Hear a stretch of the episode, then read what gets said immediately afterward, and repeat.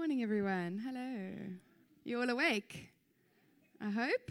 I've been up since 4:45, not by choice. So for me, this feels like lunchtime.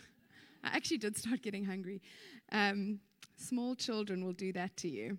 So today, I'm going to be sharing a little bit about the gospel. The theme that we're running with at the moment is gospel power. So Calvin started us off last week, and we're going to carry on with that today.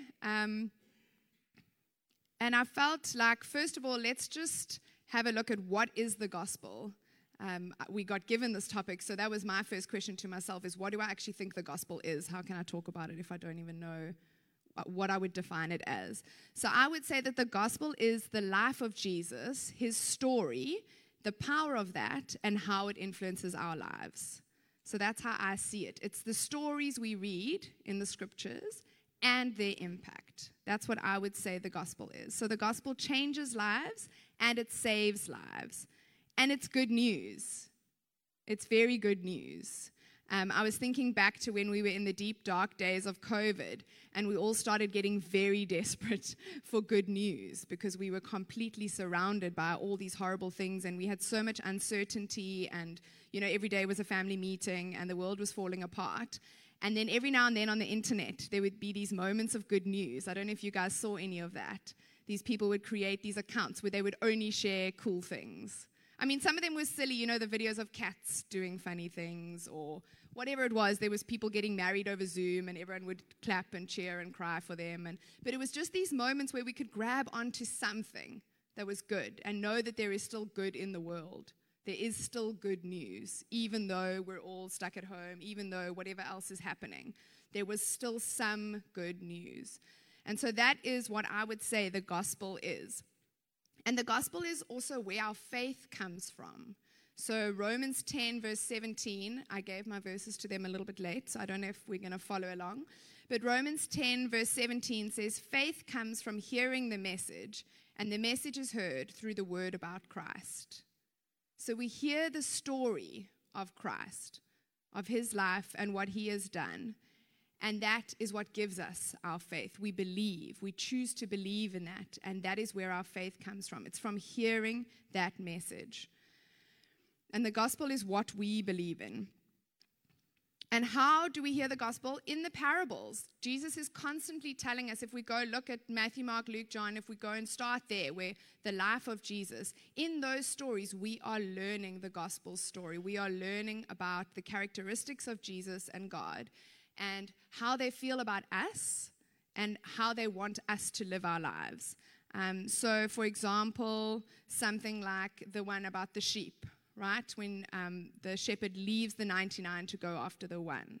Not none of us. Maybe there are sheep farmers here. Most of us are not sheep farmers, right? So that story on a practical level, I mean, cool, you left the sheep there. That was probably dangerous. But on a spiritual level, God is telling us something about how he sees us. He will leave everyone else just to go and save us. So those are the things we're looking at when we look at the parables. We're just getting a taste for how God sees us through the Gospels. The ones when we look at when he provided food, the fish and the loaves, we look at these stories of Jesus' miracles in his life on earth. And what we're actually seeing is kingdom values, and we're seeing God's heart for us as his children being played out through Jesus' life on earth. All these stories, all these miracles, all the times that God provided, those are all stories that are actually getting implanted into our hearts and are part of our faith in what we believe. And the stories of redemption, we look at Zacchaeus, who was inspired to transform his whole life from being the evil tax collector to someone who was thirsty after God and doing exactly what Jesus was asking him, doing a complete 180 on his life after being seen by Jesus. And the gospel empowers us. That's what it does. Okay, so that is what I see the gospel as. Does that make sense to you guys? Are we still awake? You still with me? I just wanted to use that as the groundwork so we have a sort of basis of what we're talking about when we say the word gospel. We're talking about the story of Jesus and how it impacts us. So how does it change our lives? How does the gospel change our lives? I mean, I guess that's also up to you because we all have our own stories. But I just want to give you a couple points on how I think the gospel changed my life and maybe yours as well. So can you follow with me? The first thing I actually want to read to you is from Mike Pilavachi's book that he did on, I think it's called The Everyday Supernatural, something like that. Just speaking about what happened when Jesus started doing his work on earth. So we're looking at when Jesus was here and he started performing the miracles. This is what we see. Blind people would have seen their families and the world for the first time. Those who had been outcasts, despised, and rejected were made whole and welcomed in. Those who were burying their relatives discovered they needed to postpone the funeral. Even badly planned wedding receptions were rescued. Time and again, we are told that Jesus was motivated by compassion. Lame beggars, sinful women, people who were hungry and poor, people who were frightened and alone, and people who were trapped and desperate all met the glory of God. Their lives were transformed because they found him to be full of goodness, mercy, and compassion. They encountered a power that revealed the love of God and were changed forever. From the gospel, the power of Jesus on earth and in our lives. Isn't that amazing? So the first thing that the gospel does to us is it looks at our own identity. It looks at our being, who we are. So I'm going to use the be, belong, and do, which is in our Fountain Manual, but I'm going to change it to how the gospel influences us. So the first thing is our being. How does the gospel influence me? So I've encountered Jesus, and this is how Jesus has changed my life. I know who I am. I am secure in my identity. Therefore, I trust myself because I know that I'm spirit-filled. So I trust myself even in the everyday things because I know that God is in me and working through me. So that's the first thing we look at. We look at our own identity and how does encountering the gospel work with us.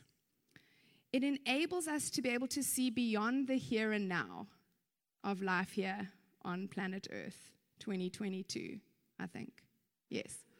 We're getting to the end of it. We're close. Okay. So because I have encountered the Lord and I have accepted Jesus into my heart and I'm believing these stories, I'm believing these narratives to be true, true then and true now over my life, I walk with an assurance in that identity because I know who I am. Not as me. I mean, I'm just a person living my life, but I know who I am because of the power of the gospel within me, that it doesn't actually matter what happens to me and around me. My circumstances can do whatever they're going to do, whether I have control or not. I am grounded in my faith in the living God.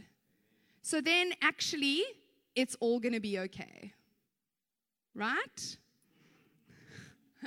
Maybe. No, I promise I believe it. So if I look at my own life, I mean, for a lot of you here today, I probably look very young and like I haven't been through much. But that's the beauty of us sharing life in community. We get to learn from each other no matter our age or stage.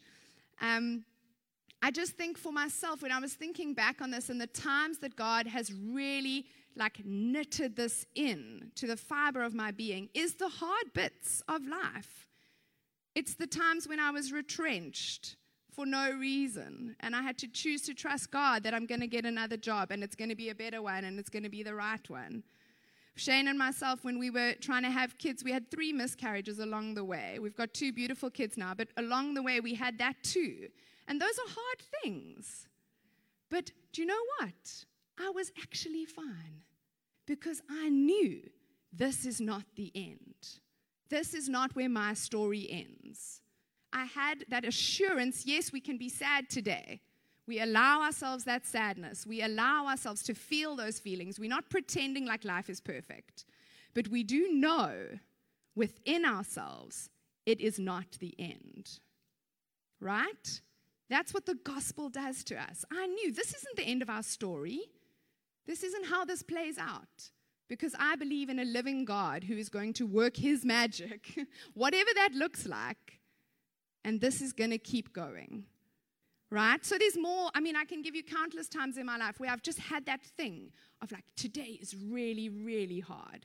This is a hard road we're walking. But you know what? We're going to be okay.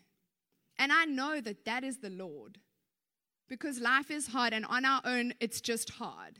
So I know that when I had that feeling in my gut, that that was the Lord whispering to me, telling me, you're fine. I've got this. My power is still within you, and I'm still working, and this is not the end. Okay, so that's what I'm talking about here. We just keep holding on. That's all we do. We just keep holding on until we reach that.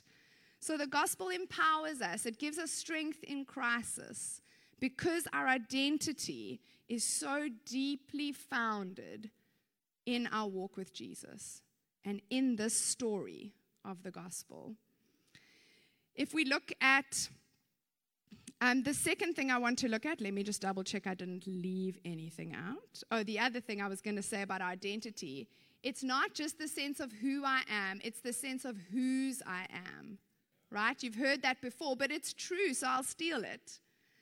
It's whose I am. I know whose I am, right? Then it's actually fine. It's fine. We're all going to be okay. The world has continued to spin in spite of everything we've done to this planet. And I think it will spin for another day more. So we just keep pushing on. If we look at Psalm 46 quickly before we move on, let's just turn to Psalm 46. I just want to read you the first few verses there. God is our refuge and strength, an ever-present help in trouble.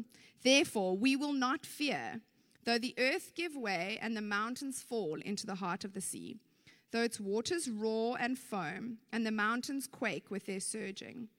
There is a river whose streams make glad the city of God, the holy place where the Most High dwells. God is within her, she will not fall. God will help her at break of day. Nations are in uproar and kingdoms fall. He lifts his voice and the earth melts. God is within her. She will not fall. Hey? Should we go home? Done. That's the verse that I hold on to. That's what we have. God is within you. You will not fall. That's it. That's literally the one sentence you need to remember today. You will not fall because God is within you. Full stop. Hey? So we've got our identity. We know who we are. The next thing that we look at is we look at our relationships to other people. We look at our belonging. Where do we belong, and how does the gospel impact that? How does the gospel influence our friends and family and the way that we relate to them? If you know your identity, you're relating to other people from such a secure place, and it's way healthier for your relationships. If you are secure in who you are going to relate to others from a much healthier place, and those relationships are going to be better for it. If you are very insecure, generally, your response to things, the way that you relate to people is from that place of insecurity. So we say things we don't mean, we can maybe be a little bit grumpy, we can maybe be a little bit rude, because we're not sure of who we are. So we then spit that out at other people in our attempts to figure out, where do I land here? But if we know who we are, we relate much better to others. And we have more grace for others on their journey, because we know we're all on it together. As Brené says, what if everybody is doing just the best they can? And when we know who we are, we can relate to people in that way. We can say, I'm sure she's doing the best she can today, and I'm going to have grace for her. And I'm going to just trust that God is working in her, and hopefully tomorrow she'll be a little kinder, right? I'm not going to put up with nonsense, but I'm going to have grace for where people are at on their journey. And don't we need that in church? Because we are all here because we serve the same King, but that doesn't mean we would all be besties out in the world. So church sometimes can be a real testing ground for this as we figure it out between our different personalities, our different upbringings, our cultures, everything. Sometimes we come across people that we really probably wouldn't get on with. But because we're in this kingdom thing together, we want to get on with them. We want to build relationship. And the gospel actually empowers us to do that. If we look in John 4 at the story of the woman at the well, don't ask me what verse it starts at. I will find it for you here. I think I gave it. Yeah. So Jesus goes to this well, and a Samaritan woman comes to the well. And Jesus says to her, I'm just going to read it over here so that I don't get lost. It says, Jesus said to her, will you give me a drink? His disciples had gone into the town to buy food. The Samaritan woman said to him, you are a Jew, and I am a Samaritan woman. How can you ask me for a drink? For in those days, Jews do not associate with Samaritans. Then Jesus goes on to answer, and he says, if you knew the gift of God and who it is that asks you for a drink, you would have asked him, and he would have given you living waters. I'm not going to go through this whole story with you, but basically in this time, this woman encounters the living water of God. They keep having this conversation where by the end of it, she realizes her faults, and she encounters the gospel. And she is transformed from this conversation with Jesus because Jesus knows her. He knows things about her that nobody else knew because he knows us. And so they have this conversation together. And by the end of it, she is completely transformed and convinced she has encountered the living Christ and is very excited about this. And what I want to point out to you at the end of this, if we go to verse... Sorry, guys, I'm getting there.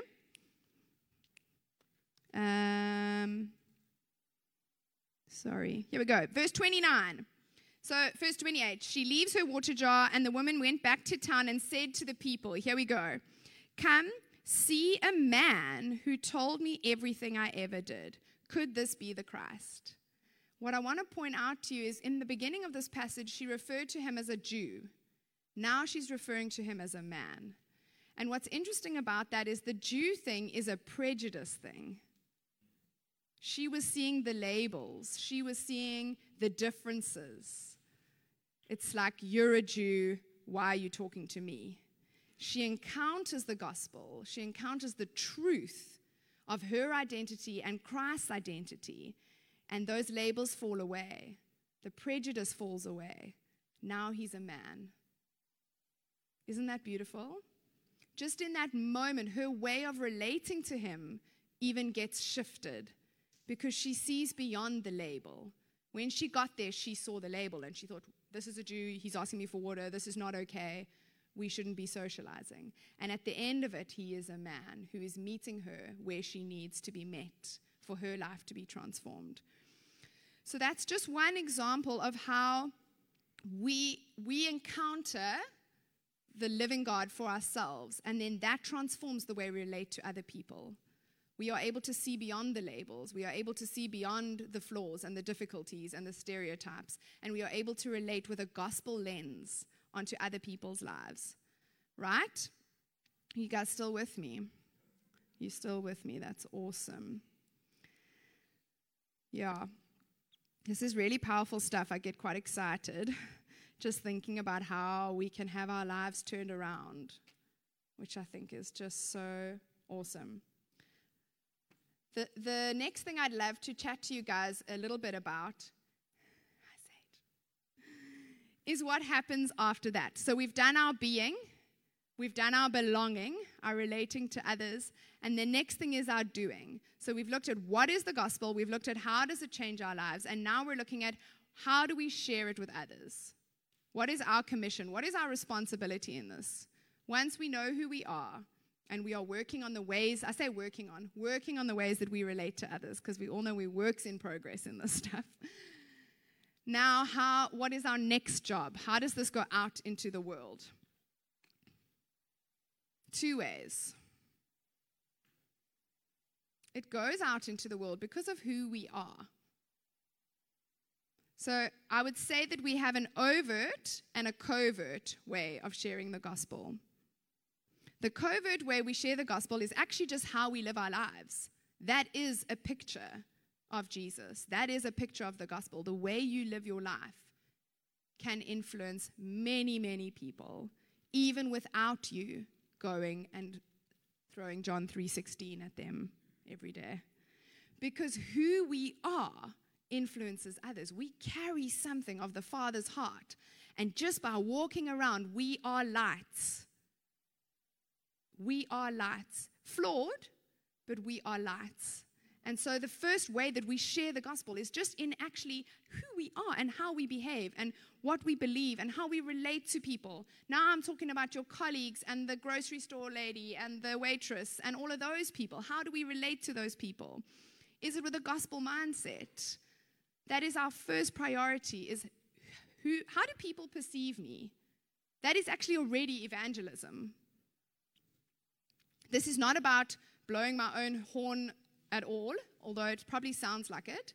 But the other day I got a very encouraging message from someone who's actually overseas, but they met up with a friend of mine from high school, who I was in high school with the whole way through. And she has only just gotten saved in the last couple of years. So, you know, we're 30-something now. And one of the things that she said to them was, she said, "You have no idea how important it was to me that Hannah was always my friend, even though she knew what I was doing." Because we were opposites in high school. I'm not saying I was perfect, but she was a jawler. And I just loved her, and I really wasn't trying to do anything crazy, but clearly just the fact that I kept my love on all these years and we're still friends, regardless of whether she ever got saved or not, it was actually influencing her. So I say that to encourage you not to blow my own horn, because I'm sure I'm not perfect in this. I'm not like some walking evangelist hero. But you don't know the impact of that. Just because I didn't say to her, "I'm not hanging out with you, I saw you had 3 beers, sorry, I'm out of here, can't do it." What would that have done anyway? Hey? What a bad picture of Jesus, of the church. That's not the church I want her to go to anyway. Judgmental. No.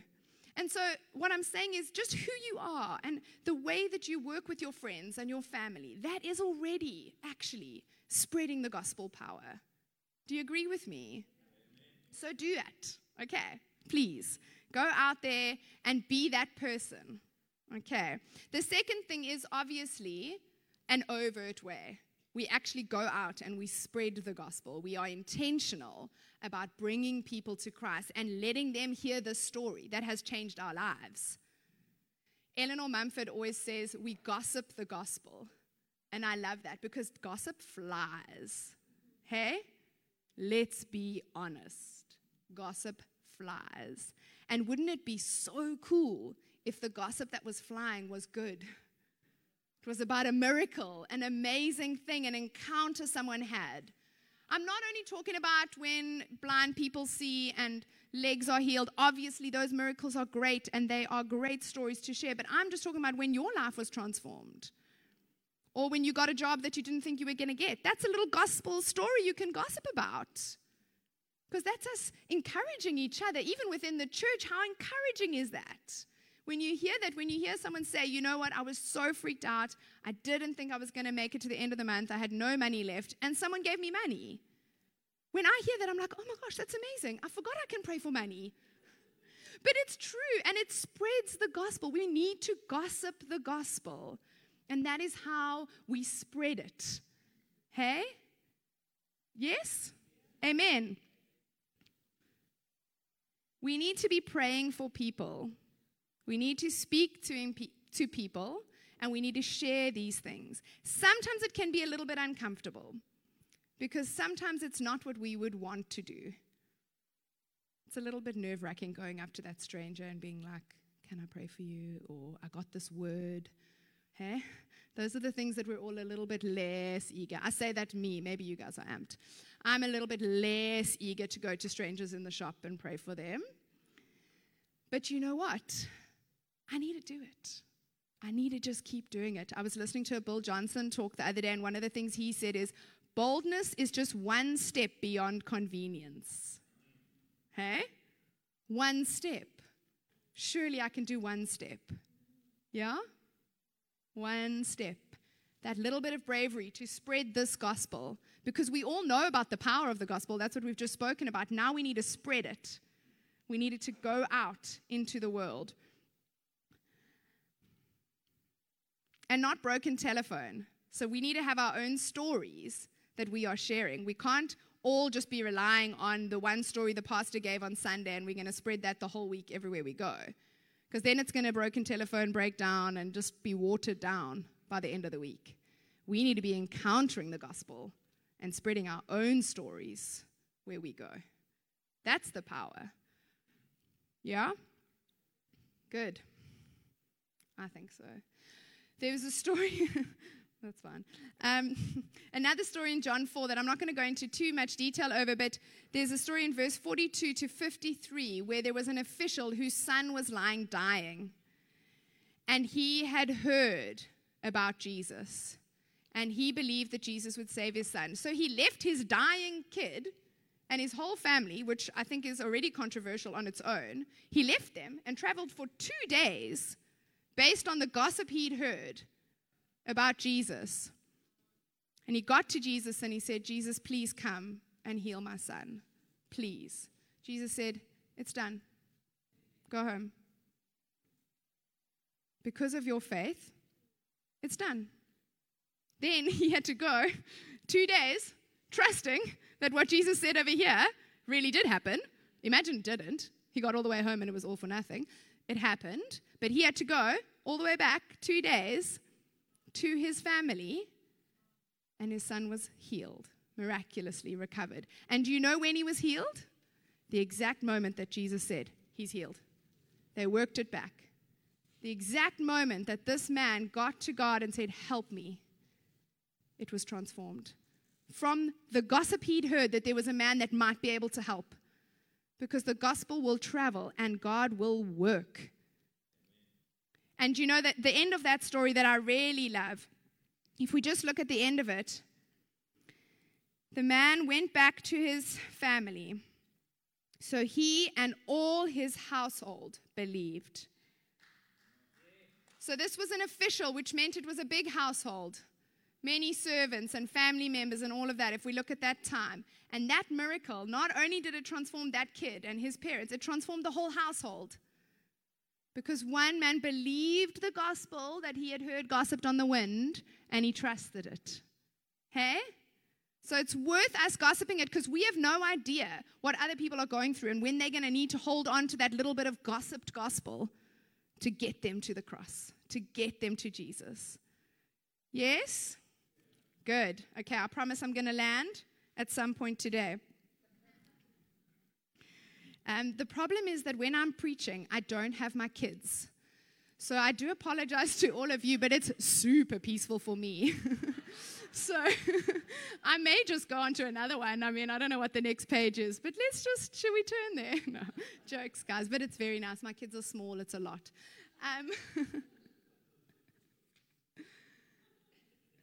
The one thought I had at 4:45 this morning when my child woke me was, what shoes are you wearing? Can you see? Look at your feet.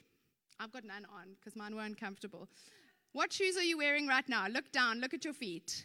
If I told you we're all going outside and we're running a 5K, are you ready? Not. Anybody actually got like running shoes? It's trendy now, so some people have them on, that's fine. But it made me think about it because the gospel, me believing the gospel and having that power within me is like me wearing my running shoes at all times. I'm ready. Let's go. You need me to run? I'm ready to run because I've been equipped to do that thing. Yeah? So we're not ready today. We're all in the wrong shoes. But it's just a thought for you to keep with you. Do you have running shoes?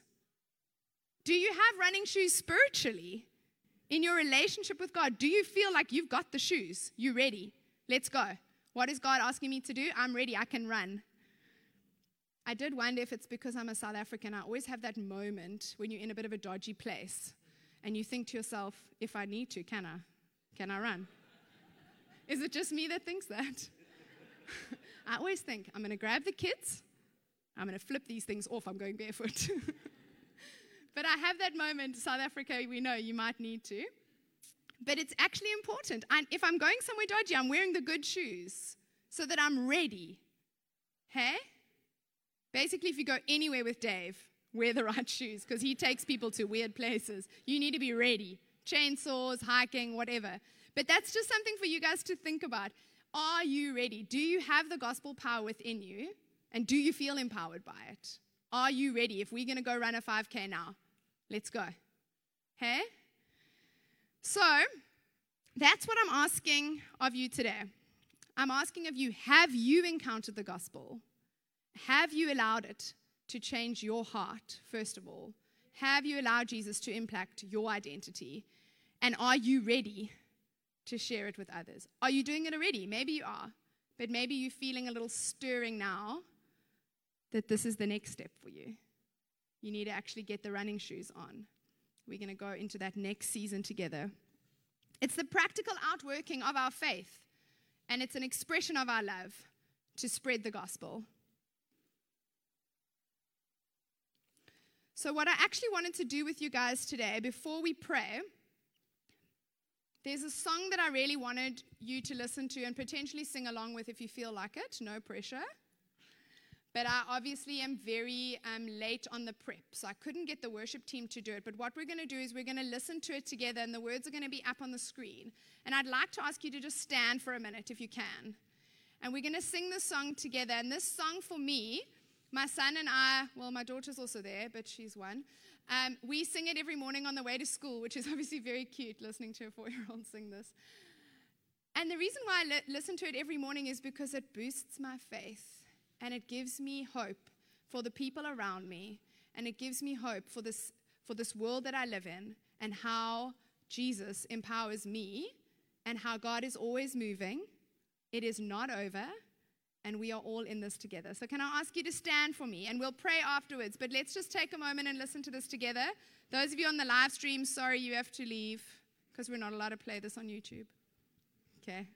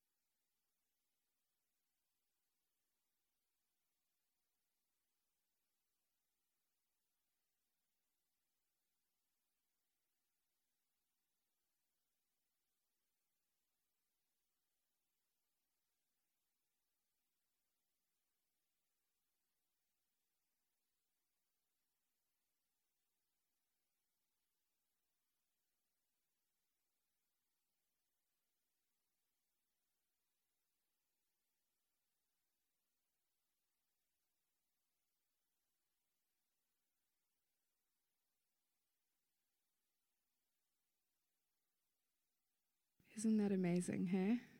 I hold on to that word every day. I'm sure we can all think of people in those situations. And I say, don't you tell me he can't do it. Mm. It's happened before and it can happen again. And we hold on to that trust. Thank you, Lord.